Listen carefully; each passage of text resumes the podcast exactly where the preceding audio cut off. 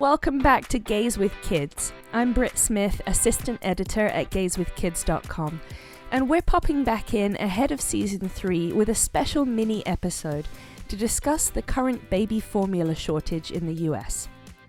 The current shortage started ramping up at the beginning of 2022, due in part to the pandemic's impact on supply chains and fueled by the expanded recall of powdered formula in February by Abbott Labs in Michigan.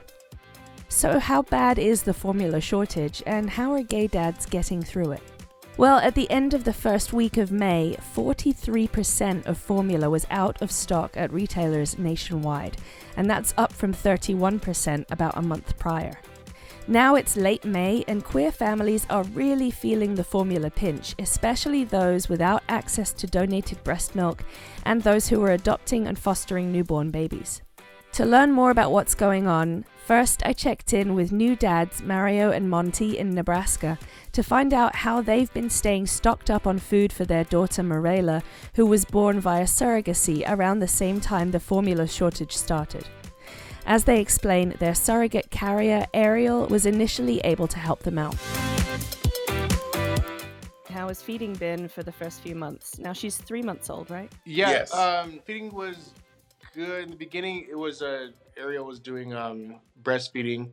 Uh, we had our first appointment with the uh, Pediatrician? Yeah, they're like, yeah. So if you want to, you know, help her one get more sleep, you can start adding formula at nighttime. That way, because it takes longer for it to di- digest, and um, that was fun because I guess her stomach was getting situated to that. And there's one specific night Monty picked her up and she just let go everywhere. Oh, the joys of parenthood, yeah. yes. Yes. And so um so we we did the breastfeeding, we did the we went back and forth with the formula. She's not able to breastfeed as much or not any much anymore because there isn't like uh, she's not with Morella at the moment. Mhm. And so I think what I learned was that once the baby cries, I guess that releases a chemical or something in Yeah, yeah. I had no Mm. idea about that. And so she wasn't pumping anymore. So uh, We strictly wanted to um, keep her on breast milk as long as we could um, because we know how good it is for them. But so we kind of got worried a little bit um, when um, Air wasn't producing as much, and so I, I hopped on to uh, a, a site local, local like a local site, and I just asked like, hey. Um, um, one of my friends is a doula, and she told me about this uh, page. She was like, "Go up there and ask. You never know." And I told everybody our situation, and within less than an hour, four women reached out to me. It was like, "Hey, like, hey, I'm I'm um, I'm vaccinated. I have my shots. I have all this stuff. I've got paper to prove that I'm healthy. have extra. I got extra. We would love to give you." And we had literally within again wi- within an hour, So we had a deep freezer full, every freezer in our house full of breast milk, still to this day. Oh my gosh, wow, what a community came around you. That's amazing. Yeah. Absolutely. And we have this one lady who she is now our our like permanent bre- like breast milk donor. So she she donates to us because she overpumps every week. She pumps a lot, and so um, and she's like, well, I, it's gonna go to waste because her son's latching directly, so she's not really using all the extra Right. milk. And so each week she gives us three to four grocery bags full of breast milk. yes. Holy moly. And right now there's a, a formula shortage going on, so that's like gold. Yes. Right. Which is um, a huge blessing to us right now because we don't have we're not necessarily struggling with that and uh, we know how a lot of people are struggling but at, at one point in time we were a part of that um, Yeah. because we we when we were when we met more to um, the. Formula because we didn't have breast milk we got worried because we couldn't find the milk that she was that she was good with because one milk she couldn't have it was messing her stomach up. Mm. so we had to get a Gentlease and then next thing you know every everything was sold from every stock everywhere and it was like oh what are we gonna do? Like we're freaking out like how are we gonna feed our daughter? And then that's when we got on the page. Wow. Next, I checked in with leading California based pediatrician and author of the book What to Feed Your Baby, Dr. Tanya Altmann, to get some tips on what options gay dads have if they don't have access to donated breast milk during the shortage, and how long the formula issue is expected to last. My name is Dr. Tanya Altmann. I'm a pediatrician and founder of Calabasas Pediatrics Wellness Center. I am a mom of three boys um, who I breastfed and gave formula to. And I am also consulting for Aussie Bubs um, International Formula in Australia. So, today we're going to talk about an issue that's really impacting the gay dad community, which is the shortage of formula here in the US. Can you tell us what's up? What's going on? Yeah, you know, it's really unfortunate that we found ourselves in this position. I mean, I, I, can't believe that, you know, in 2022 in the United States, we could all of a sudden be at a shortage where we can't find what is needed to feed babies. Um, and I think a few factors came into play. I mean, we had the pandemic, we had supply chain issues, but then there was also the shutdown of the major facility in Michigan. Mm. And I don't think um, the US government really realized what a dramatic impact that would have on our food supply for US babies. So we are really in a crisis situation right now. And as a pediatrician, I am getting phone calls all day long from my own patients and emails, but also I'm getting posts on social media from parents across the country, you know, asking me for help and what what can they feed their baby, you know, if their regular formula isn't available and they need to make a change. So, what are the options? Because there are obviously problems with switching formula. Some of the babies have bad reactions. What should parents do? So in most cases, baby will do babies will do fine on another brand formula. And I know that everyone is sort of used to hearing like, hey, we have to stick with the same one. But when I was supplementing my boys, I literally took home whatever samples I had from my office and they got different formula every day. So as long as your child doesn't have a food allergy, so like an allergy to dairy, for example, or soy, or an intolerance, or hasn't had a serious reaction to formula in the past, they may do fine on another formula brand. I mean, there are many that have a lot of similarities. Now, it can take them a few days to get used to it, so you might notice that they seem a little more fussy, a little more spit uppy, or their stools change for a few days. But as long as there's nothing serious, I would continue it um, because they should get used to it and take it fine. What is there that are, are other options for dads obviously there are different brands that you can switch to. Um, are there any other kinds of formula or milk that are good options? Well, when you're looking for formula, you know, I tell parents look at a lot of the smaller mom and pop stores because while the big stores may be out on their shelves, a lot of the smaller stores still have them. And also call your pediatrician. We get samples in our office all the time, and I've been handing out samples to my own patients and everyone in the community. So that is another option. Um, if you're interested in human breast milk, there is the Human Breast Milk Bank of North America, as well as local breast milk banks, depending on where you live across the country, where you can use donor breast milk.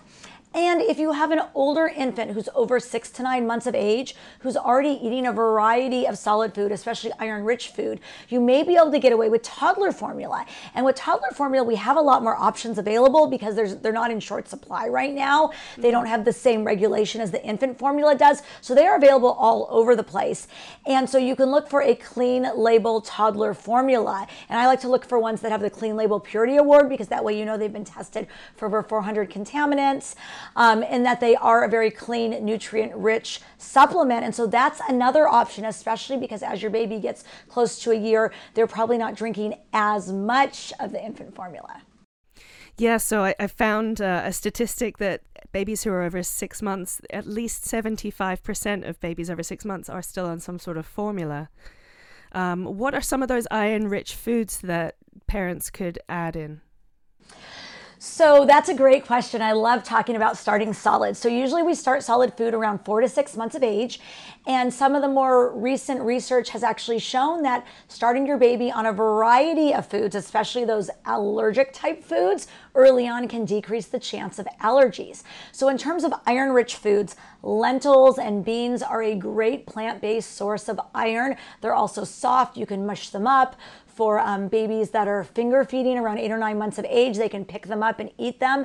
And then also all of the meats, whether it's chicken, turkey, beef, you know, unless you're a vegetarian family, um, fish as well, those also have iron. And then there's all the iron fortified products we have, like the cereals and grains. Again, I prefer the whole grains, the healthy grains over the white grains.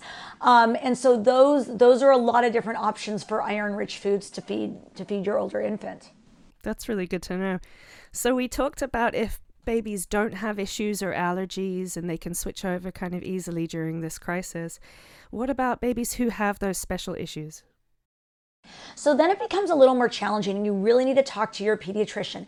There are still other options available, but it will be a little more limited depending on exactly what your child is allergic to or what their sensitivities are. So you want to make sure, let's say that if your baby has a dairy allergy, for example, then they are going to have to choose probably a plant-based or hypoallergenic formula.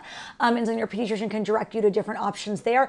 Sometimes you can get those formulas also from a pharmacy or with a prescription through your insurance. They can be mail ordered and shipped to you. So that can be another option in that case.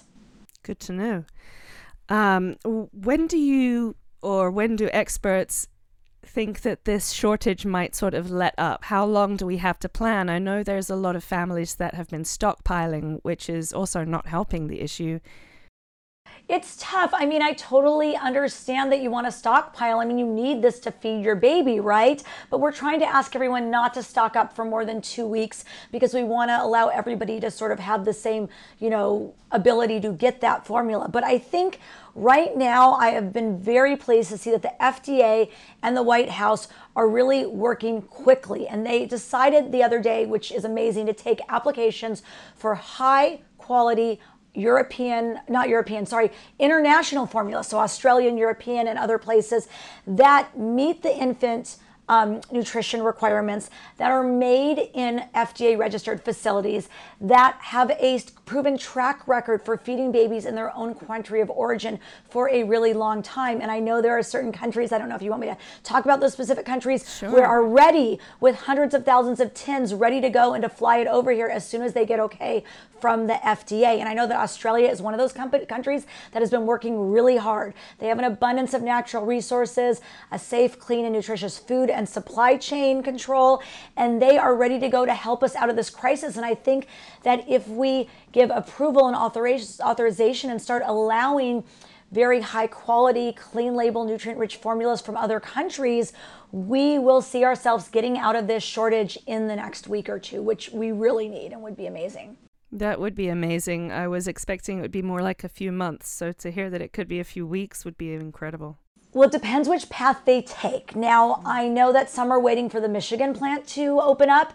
That is going to take a few months. I mean, they have to make some upgrades um, and then to just start production and get it tested again is going to take a few months. But I think if we look outside of our US borders, um, two countries that have very similar um, food safety standards. In fact, I was surprised to learn the other day that we have a reciprocal agreement with Australia, New Zealand, and Canada that they all have equivalent food safety standards as the United States. So, therefore, why shouldn't we be allowing these countries to import formula into our country, you know, for American parents to purchase? And I think this is the direction that I hope that the White House goes. And I keep checking the news every hour to see when they're going to approve it. But I think um, this is something that is going to be very needed and necessary to help get us out of this serious crisis. It would be great if there was something that could happen with foreign countries, especially those that have similar guidelines to the FDA. Yeah, and I think this is something that, you know, will be good for the future as well. We need more high quality options in the United States for our parents. There's no mm. reason why we should only have a few top brands that are supplying all of the infant nutrition for our country. So, you know, this could change the way we see infant formula in the United States for years to come. And I think that could be a good thing. Very interesting. Well, we appreciate your guidance on this topic, Dr. Altmann. Thank you so much for taking the time to talk to us about it. Thank you for having me. Thanks to Dr. Tanya Altmann for joining us on this mini episode. Make sure you're subscribed to our podcast wherever you're listening right now so you don't miss our third season, which drops on June 1st with more important and moving stories from the gay dad community. Follow us on social media at gays underscore with underscore kids and check out gayswithkids.com for all the news and information that matters to the queer parenting community. That's gayswithkids.com and we'll see you June 1st to kick off season 3.